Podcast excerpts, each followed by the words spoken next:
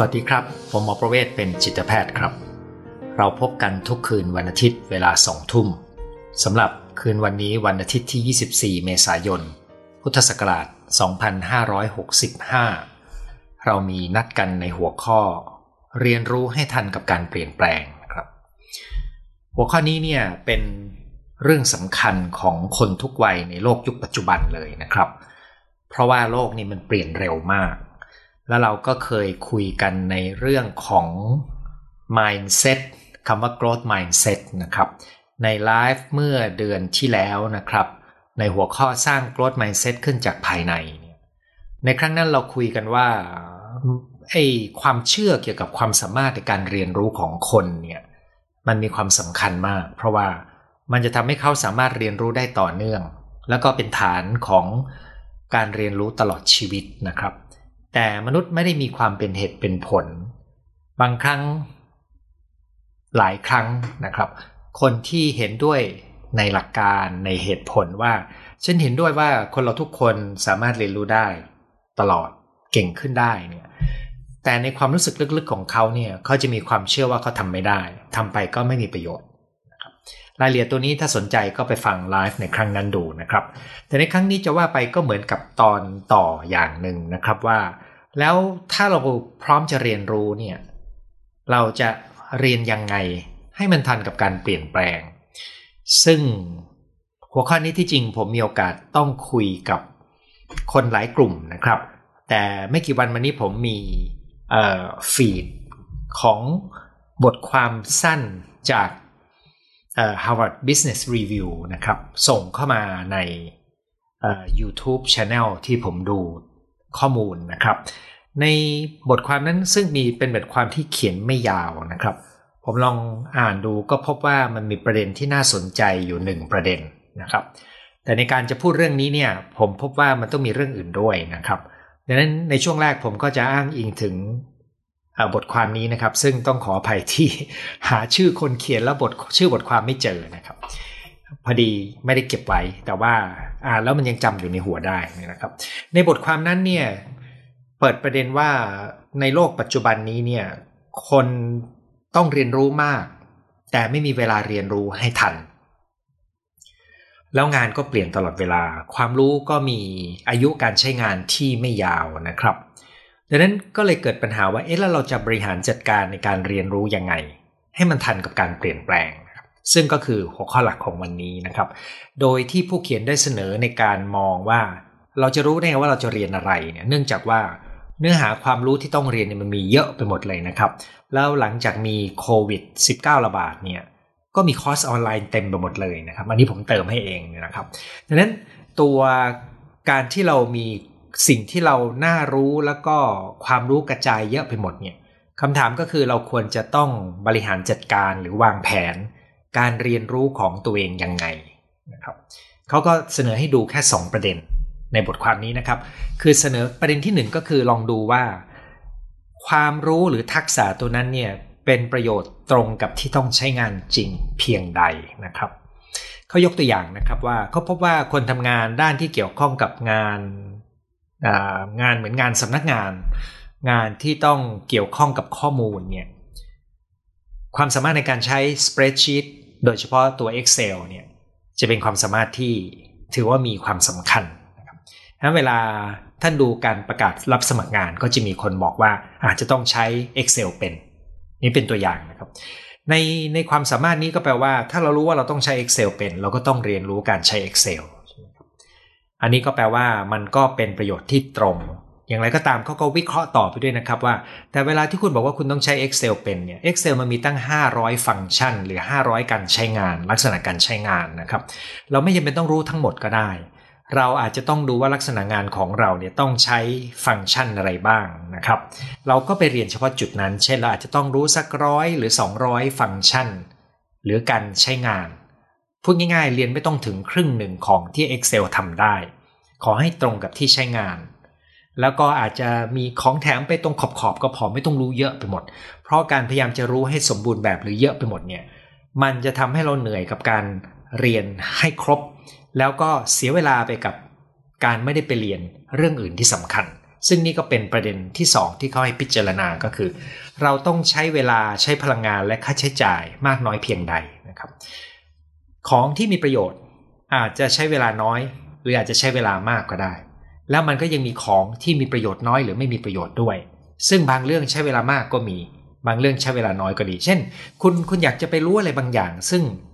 เป็นความรู้ส่วนอยากรู้นี่นะครับ ซึ่งในความอยากรู้นั้นเนี่ยถ้ายังมองถ้าจัดการเวลาได้ไม่ดีเนี่ยนะครับ เราจะเสียพลังงานไปกับการเรียนในสิ่งที่เราไม่ได้ใช้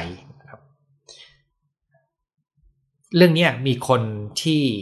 เป็นผู้เรียนของผมเข้ามาเล่าให้ฟังเหมือนกันว่า ตั้งแต่มีโควิด -19 แล้วก็เขาเกษียณมาเนี่ยเขาว่างเขาไม่รู้จะทำอะไรเขาไปโรงเรียนเต็มไปหมดเลยนะครับ แต่เรียนแล้วก็ไม่มีโอกาสไปใช้อะไรสักอย่างหนึ่งจากสิ่งที่เขาเรียนนั้นการจะเลือกเรียนอะไรจึงมีประเด็นที่ควรพิจารณาจากบทความนี้นะครับ ก็คือ 2 ประเด็นหนึ่งก็คือมันเรียนมาแล้วมันได้ใช้เป็นประโยชน์ตรงกับสิ่งที่เรากำลังต้องใช้ไหม สองก็คือมันต้องใช้เวลาใช้พลังงานใช้ค่าใช้จ่ายเนี่ยในการเรียนรู้มากแค่ไหน ของบางอย่างเนี่ยเราเก็บเศษทีละนิดทีละนิดได้นะครับตรงนี้ก็แปลว่าใช้เวลาไม่เยอะ หมายถึงว่าอาจจะ 10 นาทีแล้วก็จบระหว่างรอรถไฟฟ้าระหว่างนั่งอยู่ที่สถานสนามบินเนี่ยนะครับ เราก็สามารถที่จะใช้เวลาดูความรู้สั้น ๆได้ อันนี้ก็คือเราจะดู2 2ด้าน การใช้ประโยชน์กับเวลาที่ต้องใช้ ในหัวข้อบางหัวข้อเนี่ยที่มันเป็นประโยชน์มากๆ ก็มักจะต้องใช้เวลาค่อนข้างมาก ใช้เวลาฝึกฝนนะครับ แล้วก็มักจะมีค่าใช้จ่ายด้วย ในสองสิ่งนี้ก็จึงเป็นเรื่องที่เราควรจะใช้ในการมาพิจารณานะครับ แต่มีหลักการแค่นี้เราก็ยังไม่รู้เหมือนกันว่าเอ๊ะแล้วเราจะเลือกยังไงนะครับในบทความนี้ไม่ได้บอกในรายละเอียดนะครับแต่เดี๋ยวผมจะเติมให้ แต่ก็มีอีกตัวอย่างหนึ่งซึ่งเป็นตัวอย่างที่ตรงกับประสบการณ์ของผมนะครับ ก็คือตัวอย่างที่ว่าคนที่จะทำงานเป็นผู้บริหารไต่ขึ้นไปเนี่ยจะต้องใช้เวลาส่วนใหญ่ในการประชุมมากขึ้นเรื่อยๆนะครับเพราะผู้บริหารใช้วิธีประชุมในการรับฟังข้อมูล รวบรวมความคิดเห็นพิจารณา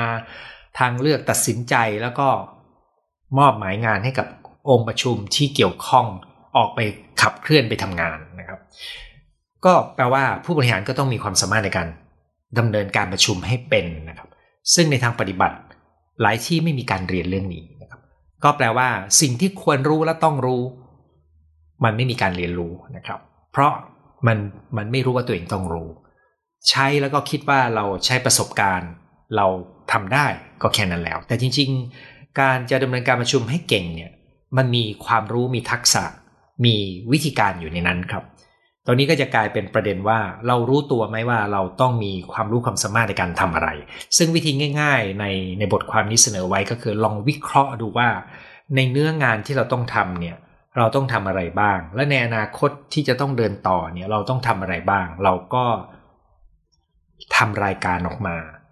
แล้วก็วางแผนในการพัฒนานะครับซึ่งก็อย่างที่เรียนนะครับ หลายครั้งเราก็จะไปคิดว่าโอเคเลย ถ้าจะเป็นผู้บริหารต้องดูบัญชีเป็นนะครับ ต้องดูงบดุล ดูงบประมาณ ต้องรู้วิธีการอะไรสารพัดอย่างที่เป็นความรู้ รู้ข้อมูลในเรื่องการตลาดของอุตสาหกรรมนั้น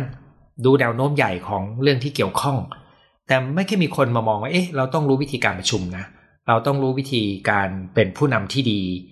เราต้องเข้าใจประเด็นทางสังคม อันนี้ไม่เคยมีคนคิดถึงนะครับ ยกเว้นองค์กรที่ดีมากๆ ก็จะมีมิตินี้เข้าไปนะครับ ในตอนที่ผมมีโอกาสไปเป็นทีมวิทยากรให้กับ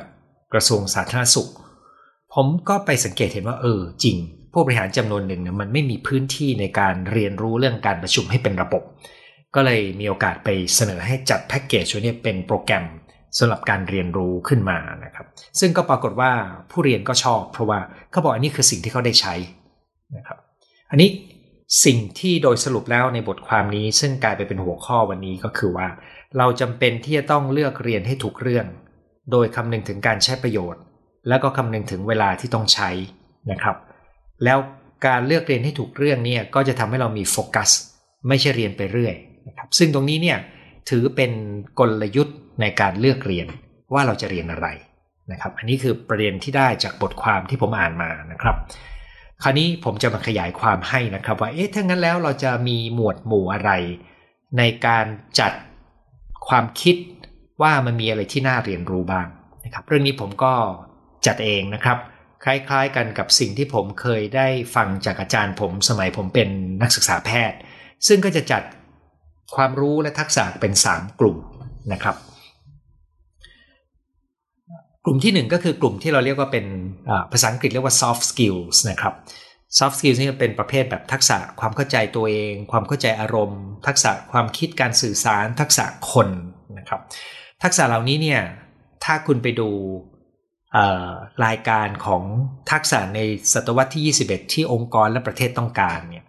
มันจะมาลงกระจุกอยู่ตรงนี้เยอะมาก ซึ่งเดี๋ยวผมจะหยิบมาเล่าให้ฟังหน่อยหนึ่งนะครับ ทักษะกลุ่มนี้เป็นสิ่งที่ต้องการมาก แต่เป็นหัวข้อที่คนส่วนใหญ่ไม่ค่อยได้นึกถึงว่าตัวเองจะไปเรียนนะครับ แล้วก็เข้าไปเรียนอะไรนะครับ เดี๋ยวจะบอกอันสุดท้ายเนี่ยนะครับ กลุ่มที่2นะครับ อันนี้จะเป็นเนื้อที่ค่อนข้างตรงไปตรงมา ก็คือเป็นทักษะความรู้ที่เป็นเนื้อวิชาการ เป็นเทคนิคที่เกี่ยวข้องกับเนื้องานที่เขาต้องทำโดยตรง ตัวอย่างเช่น การใช้โปรแกรม Excel อันนี้เป็นเป็นความรู้ทักษะที่เป็นเทคนิคโดยตรงนะครับ หรือความเข้าใจในอุตสาหกรรมที่ตัวเองต้องทำอยู่นะครับ ความรู้ทางการตลาด โดยเฉพาะถ้าทำงานด้านการตลาดนะครับหรือเป็นผู้บริหารที่ต้องมองภาพรวมก็ต้องเข้าใจการตลาด ความเข้าใจเรื่องการบริหาร ซึ่งนี่เป็นเนื้องานนะครับมันเหมือนกับเป็นเนื้องานที่ต้องอาศัยแต่ละฝ่ายช่วยกัน แต่คนที่จะเป็นผู้บริหารสูงขึ้นไปเรื่อยๆ ก็จะมีความเข้าใจเรื่องการบริหารสูงขึ้น ความเข้าใจเรื่องการเป็นผู้นำมากขึ้น โดยเนื้อเทคนิคเนี่ยในบริษัทหรือองค์กรแต่ละชนิดต้องรู้เนื้อเทคนิค เป็นอัตลักษณ์ของสิ่งนั้นๆนะครับ ผมเคยมีโอกาสคุยกับคนทำงานนะครับ พบว่าในเวลาที่บริษัทชั้นนำคัดคนเนี่ยเขาจะคัดเป็นเหมือนมี2ด่านนะครับด่านแรกก็คือเขาจะคัดความรู้ทางเทคนิควิชาการ มีทักษะที่ตรงกับการใช้งานที่บริษัทต้องการไหม ถ้าตรงเขาก็จะมาเช็คว่ามีบุคลิกภาพ มีวิธีคิดมีท่าทีนะครับ คล้ายๆกับ soft skills เลยนะครับ แค่ไหน คุยให้ผู้บริหารหลายคนผัดกันมาสัมภาษณ์ ก่อนจะรับเข้าไปนั้นทักษะที่ 1 กับทักษะในกลุ่มที่2เนี่ยก็เป็นที่ต้องการนะครับ เพียงแต่โดยทั่วไปบริษัทที่ทำงานด้านอะไร โดยเฉพาะที่เป็นด้านที่เป็นเทคนิคเฉพาะเนี่ยเขาย่อมต้องการคนทำงานที่มีความรู้เทคนิคเฉพาะ แล้วความรู้ด้านเทคนิคเฉพาะนี่เนี่ยมักจะเป็นความรู้ที่ต้องอาศัยการเรียนที่นานพอสมควรนะครับ ยกตัวอย่างเทคนิคตัวหนึ่งก็คือเทคนิค ความรู้เทคนิคเฉพาะเช่น แพทย์ นะครับทันตแพทย์ วิศวกร สถาปนิก ครูพยาบาลเนี่ยนะครับ สิ่งเหล่านี้ล้วนแล้วแต่เป็นชุดความรู้และทักษะที่เป็นตามสายอาชีพ แล้วเวลาที่เราไต่เต้าไปมันก็จะมีความรู้และทักษะเฉพาะเรื่องที่ต้องเติมเข้ามา กลุ่มนี้ไม่ค่อยเป็นปัญหาเท่าไหร่ครับ เพราะว่าเจ้าตัวเนี่ยต้องจบ แล้วก็รู้ว่าต้องตามความก้าวหน้า แต่ความพิเศษก็คือหลายสาขามันมีการเปลี่ยนแปลงเร็วมากนะครับ ดังนั้นกลุ่มนี้เป็นกลุ่มที่มันจะหมดอายุใช้งานได้เร็วด้วย ในบางสาขานะครับ ส่วนในส่วนทักษะกลุ่มนี้นะครับที่เป็นกลุ่มที่ 2 นี้เนี่ยสำหรับคนที่อยากทำธุรกิจส่วนตัวแบบเล็ก ๆ นะครับ บางทีก็ไปเรียนทักษะที่ตรงประเด็นเลย เช่น มีอยู่คนหนึ่งเพิ่งคุยกันไม่นานมานี้เขาเกษียณเขาก็ไปเรียนทักษะการชงกาแฟนะครับ เพราะว่าเขาจะเปิดร้านกาแฟเขาบางคนก็ไปฝึกการทำขนมนะครับ หรือการขายของออนไลน์ กลุ่มนี้คือกลุ่มที่เรียกว่าเป็นกลุ่มที่ 2 คือ การมีความรู้ด้านเทคนิค หรือเป็นเนื้องานในเรื่องนั้นๆนะครับซึ่งอย่างกรณีการเปิดร้านกาแฟเนี่ยถามว่านอกเหนือจากการรู้วิธีชงกาแฟคุณต้องใช้ความรู้อื่นอีกไหม ถ้าคุณเคยทำคุณจะรู้ว่าต้องรู้อีกหลายอย่าง แต่แกนกลางของมันก็ยังคงเป็นเรื่องของผลิตภัณฑ์หลักคือกาแฟด้วยนะครับอันนี้คือกลุ่มที่ 2 คือกลุ่มที่เรียกว่าเป็นความรู้ที่เป็นเทคนิคนะครับกลุ่มที่ 1 คือความรู้ที่เกี่ยวข้องกับ ธรรมชาติของมนุษย์ อารมณ์ สังคมนะครับ และกลุ่มที่3นะครับในกลุ่มที่3นี่จะเป็นทักษะที่ไม่เกี่ยวข้องกับเนื้องานโดยตรง แล้วก็ในกลุ่มนี้เนี่ยก็ไม่ใช่ตัวที่เป็น soft skills ในกลุ่มที่ 1 ด้วยนะครับ ผมจะยกตัวอย่างนะครับ เวลาที่ผมถามคนว่าเขาสนใจจะเรียนรู้อะไรนะครับ ไม่ว่าจะมีงานอยู่หรือว่ายังกำลังจะหางานนะครับหนึ่งในหัวข้อที่โผล่มาบ่อยก็คือ อยากจะรู้วิธีการบริหารเงิน และอยากจะรู้วิธีการลงทุนนะครับ บางคนก็จะมีความรู้รอบตัวนะครับ สนใจเรื่องข่าวสารเรื่องต่างๆ อันนี้ก็เป็นความรู้รอบตัว หรือบางกรณีก็เป็นงานอดิเรก ซึ่งในตอนทำงานอดิเรกเนี่ยก็ไม่ได้คิดว่าจะเอามาทำเงินอะไร แต่ในบางกรณีก็กลายเป็นงานที่มาสร้างไรายได้ แล้วก็กลายเป็นงานหลักได้ในอนาคตนะครับ ในกรณีที่3เนี่ยจึงเป็นเหมือนหัวข้อกว้างๆที่เราอาจจะมีความสนใจ เช่นเรื่องการลงทุนเนี่ยหลายคนก็คิดถึงว่าฉันอยากจะลงทุนเป็นนะครับ แต่จริงๆถามว่า ถามว่ามันคือทั้งหมดไหมเนี่ยอันนี้คุณจะต้องดูภาพรวมว่าคุณควรจะรู้อะไรบ้าง แล้วก็กลับเข้าไปสู่ประเด็นเมื่อสักครู่นี้ก็คือ อันไหนมันเป็นตัวที่ได้ใช้ประโยชน์ แล้วมีการลงทุนมากน้อยแค่ไหนในการเรียนเพื่อให้ได้มันมา นะครับ ทั้ง 3 กลุ่ม 3 ความรู้และทักษะนะครับ ทวนก็คือมันมีส่วนที่เป็น soft skills คือส่วนที่เป็นทักษะอารมณ์สังคมการคิดการสื่อสารเนี่ยนะครับ ทักษะด้านเทคนิค ซึ่งส่วนใหญ่จะสัมพันธ์กันกับเนื้องาน และทักษะที่เป็นที่ไม่เกี่ยวกับงานโดยตรงเป็นความรู้ทั่วไป เป็นความรู้ที่เราอยากรู้ เป็นงานเดลิเลกที่เราสนใจเนี่ยตัวนี้ก็เป็นพื้นที่ที่เราสามารถเลือกที่จะเรียนรู้ได้นะครับ คราวนี้เวลาที่คุณจะวางแผนเนี่ย คุณก็จำเป็นที่จะต้องเลือกว่าคุณจะพัฒนาอะไร ซึ่งอย่างที่เรียนนะครับในจำนวน 3 กลุ่มเนี่ยคนส่วนใหญ่ถ้าอยู่ในหน่วยงานอะไรก็ตามจะถูกส่งไปพัฒนาทักษะในกลุ่มที่ 2 อยู่แล้วนะครับหรือคนที่จะทำธุรกิจส่วนตัวก็มักจะขวนขวายไปเรียนรู้ทักษะในกลุ่มที่ 2 อยู่แล้วนะครับ ส่วนทักษะในกลุ่มที่ 3 นี้เนี่ยส่วนใหญ่ก็จะไปลงกับสิ่งที่บางครั้งจะเป็นเน้น เช่นการลงทุน คือหวังว่าจะทำให้ได้เงินนะครับ หรือไม่ก็เป็นความเพลิดเพลิน ส่วนที่ตกหายไปส่วนใหญ่จะเป็นทักษะในกลุ่มที่ 1 ซึ่งจริง ๆ ทักษะในกลุ่มที่ 1 นี้นี่นะครับ มันอยู่ในทักษะที่สำคัญมากในโลกศตวรรษที่ 21 ซึ่งถ้าคุณค้นคำว่า ทักษะศตวรรษที่ 21 ในภาษาอังกฤษนะครับ 21st century skills นะครับ คุณก็จะได้มาเป็นทักษะการคิด การแก้ปัญหา ทักษะการสื่อสารการทำงานร่วมกันกับคนอื่น การคิดริเริ่มการเป็นผู้นำทักษะทางสังคม การเข้าใจตัวเอง ทักษะอารมณ์ การเรียนรู้ด้วยตัวเอง การเรียนรู้ตลอดชีวิตและความยืดหยุ่นนะครับแล้วก็มีส่วนที่เป็นเทคนิคก็คือกลุ่มที่เกี่ยวข้องกับการเข้าใจเรื่องข้อมูล เทคโนโลยี และก็สื่อ อันนี้คือทักษะที่ประเทศทั่วโลก เขาต้องการให้มีการพัฒนา แต่คนส่วนใหญ่ไม่ได้วางแผนไปพัฒนา ซึ่งอันนี้ก็เกิดจากขอบเขตการมองนะครับนั้นพอเราแบ่งเป็น 3 กลุ่มแล้วเนี่ยเรามาลองดูนะครับว่าแต่ละกลุ่มมันมีลักษณะอะไรที่เราจะเพิ่มเติมเพื่อความเข้าใจมากขึ้นนะครับ ในเมื่อสักครู่นี้ผมได้บอกแล้วนะครับว่า ทักษะที่มีอายุใช้งานสั้นลงเรื่อยๆ มักจะเป็นทักษะด้านเทคนิค ที่ตรงกับสายอาชีพอย่างใดอย่างหนึ่ง เพราะเทคโนโลยีกำลังเปลี่ยนแปลงเร็ว ดังนั้นความรู้และทักษะในกลุ่มที่ 2 ที่เป็นด้านเทคนิคที่เป็นด้านงานโดยตรงเนี่ยกลุ่มนี้เนี่ยหลายตัวจะมีอายุสั้นลงสั้นลงนะครับ เพราะว่าความรู้และเทคโนโลยีด้านนั้นมันเร็วขึ้นมาก แต่ก็มีบางเรื่องนะครับในกลุ่มนี้ที่จะยังมีโอกาสได้ใช้นานนะครับ เช่นผมสังเกตดูว่า อย่างยกตัวอย่างนะครับ จิตวิทยาการเรียนรู้นะครับ เมื่อมามีการศึกษาทางสมอง ที่ทำให้มีการออกแบบการเรียนรู้โดยเข้าใจสมองมาออกแบบกระบวนการเรียนรู้เนี่ยพบว่าส่วนใหญ่มันคล้ายกันครับ ความรู้กลุ่มนี้มีอะไรใหม่ก็จริง แต่มันอยู่ในอยู่ในแนวทางเดียวกันกับความรู้เก่าในทางจิตวิทยาการเรียนรู้นะครับหรือในเรื่องของการตลาดเนี่ย การตลาดเนี่ยตอนนี้คุณจะเห็นได้ว่าเขาเปลี่ยนโฉมค่อนขยับไปทางดิจิตอลนะครับ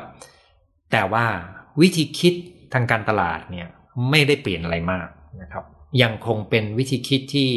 ต้องเข้าใจเรื่องของกลุ่มเป้าหมาย เรื่องของ segment นะครับ ต้องเข้าใจว่าเราเรากำลังจะเข้าถึงกลุ่มอะไรไลฟ์สไตล์เขาเป็นแบบไหนเข้าใจ inner คือความรู้สึกนึกคิด ความปรารถนาความฝันหรือความต้องการ ซึ่ง เป็นจิตวิทยาครับ ซึ่งแปลว่า ส่วนในกลุ่มที่ 2 ที่เป็นเทคนิคเนี่ยถ้าเป็นตัวไหนที่เป็นประเด็นที่กำลังเปลี่ยนเร็วนะครับ คุณต้องตามให้ทัน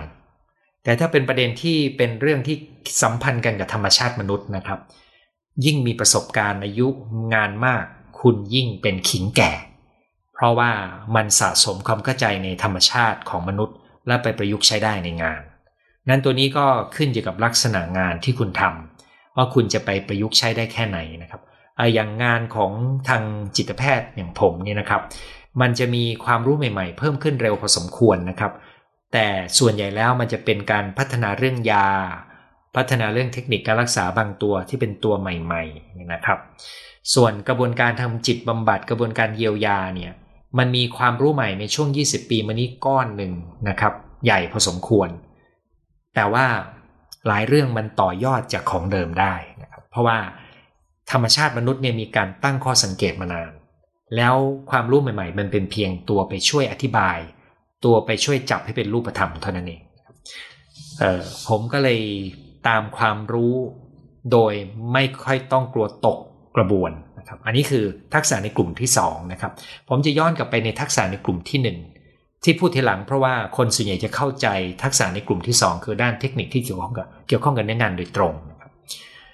กลับไปเรื่องทักษะในกลุ่มที่1นนะครับคือทักษะที่เป็น soft skills เนี่ยลักษณะพิเศษของ soft skills ก็คือ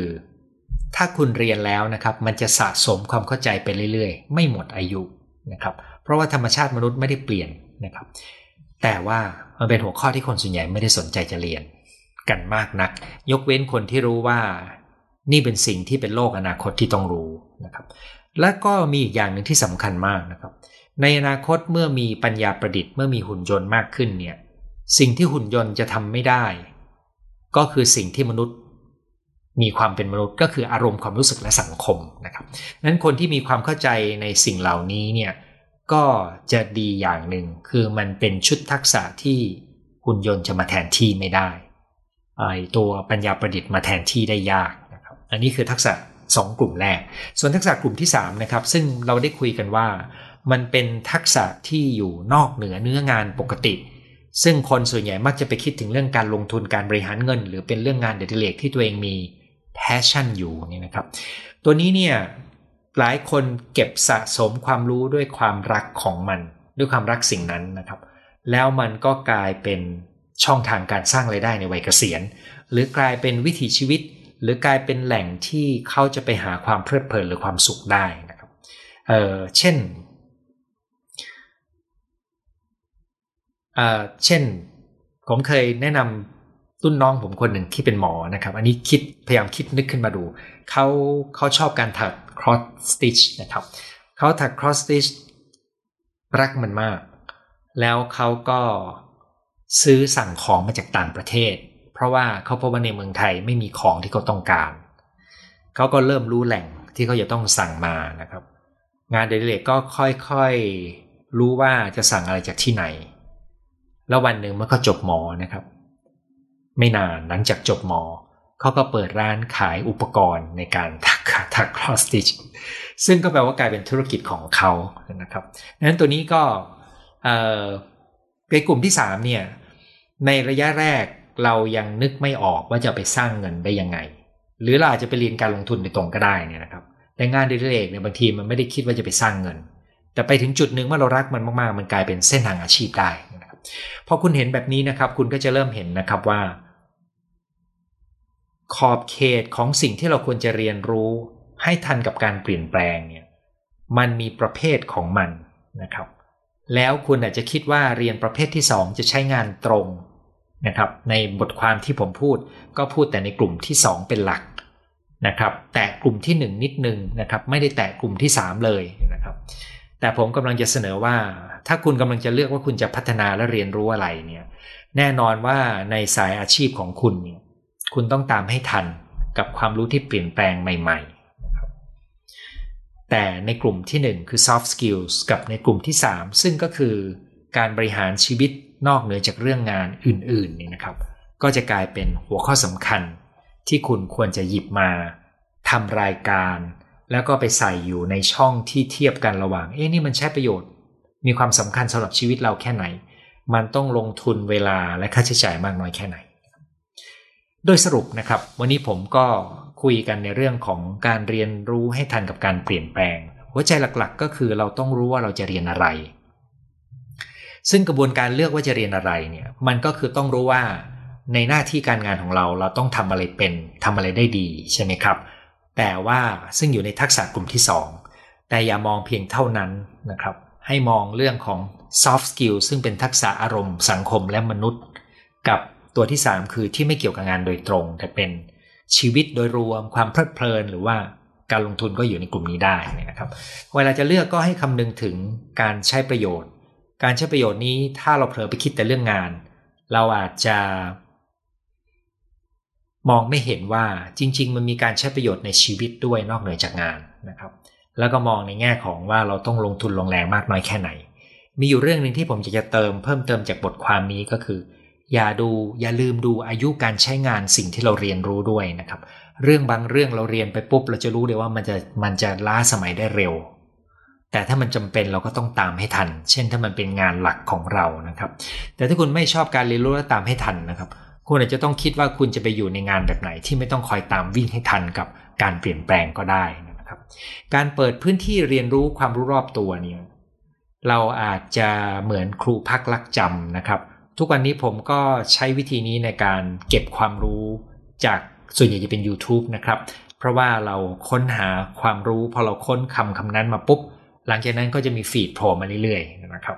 นั้นเราเราจะต้องมีพื้นที่การสร้างความรอบรู้ชีวิตของเรา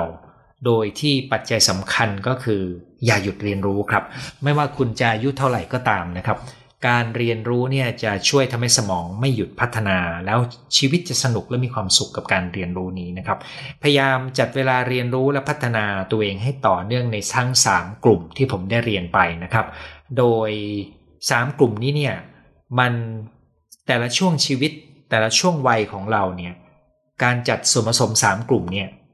ขึ้นอยู่กับเราจะออกแบบนะครับ ผมสังเกตว่าคนที่มาเรียนกับผมในเวิร์กช็อปต่างๆเนี่ยอายุเฉลี่ยจะอยู่ประมาณ 40-50 ปีนะครับ เพราะว่ามันเป็นวัยที่เขาเริ่มเห็นว่า ส่วนใหญ่ของผมจะเป็น soft skills นะครับเเขาจะเป็นวัยที่ทำให้เห็นว่าสิ่งที่จะ ทำให้เขารู้สึกมีความสุข แล้วก็สิ่งที่ทำให้เขามีความสัมพันธ์ที่ดี สิ่งที่ทำให้เขามีความรู้สึกเติมเต็มเนี่ยมันไม่ใช่ทักษะความรู้ที่เป็นด้านเทคนิคที่ไปใช้ในงาน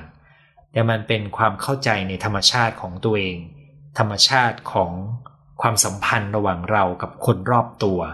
และการค้นหาจุดหมายชีวิต การค้นหาตัวเองนะครับถามว่าทักษะที่เป็น soft skills กลุ่มนี้เนี่ยควรจะเรียนตั้งแต่เด็กไหมนะครับ ถ้าเราจะไปอ้างอิงองค์กรต่างๆ ที่จัดการการศึกษา เช่นรายงานที่ทำโดยประเทศ OECD หรือประเทศก้าวหน้าในแถบเอเชียไม่ว่าจะเป็นสิงคโปร์หรือเกาหลีใต้หรือญี่ปุ่นเนี่ยนะครับของจีนผมยังไม่เคยอ่านเจอโดยตรงนะครับ เขาจะพูดถึงทักษะในโลกศตวรรษที่ 21 เนี่ยเป็นไปตามประเด็นที่ผมพูดครับ ซึ่งแปลว่าเขาพยายามจะใส่อยู่ในระบบการเรียนรู้ของเด็ก แต่ว่าของบ้านเราผมไม่แน่ใจนะครับ ส่วนใหญ่ยังเห็นเป็นเน้นเรื่องของภาษาอังกฤษกับเน้นเรื่องของอเราเรียกว่าเป็น S&T คือ Science and Technology แล้วก็เป็นเน้นเรื่องดิจิตอลมากหน่อยหนึ่งนะครับ ยังไม่ค่อยได้มีใครพูดถึง soft skills เท่าไหร่นะครับ แต่ต้องบอกเลยนะครับว่า ปัญหาสารพัดอย่างที่เห็นในสังคมตอนนี้มันเกิดจากปัญหาที่คนเราขาด ความเข้าใจเรื่องธรรมชาติ ของความเป็นคน ขาดความเข้าใจเรื่องของอารมณ์และสังคมนะครับดังนั้นก็เป็นเรื่องที่คุณอาจจะต้องเลือกจัดส่วนผสมให้ดี ถ้าคุณมีลูกหลาน ก็จะมีคำถามว่าเอ๊ะแล้วคุณจะจัดส่วนผสมอย่างไรให้กับลูกหลาน ในการเรียนรู้ เพื่อทำให้เขา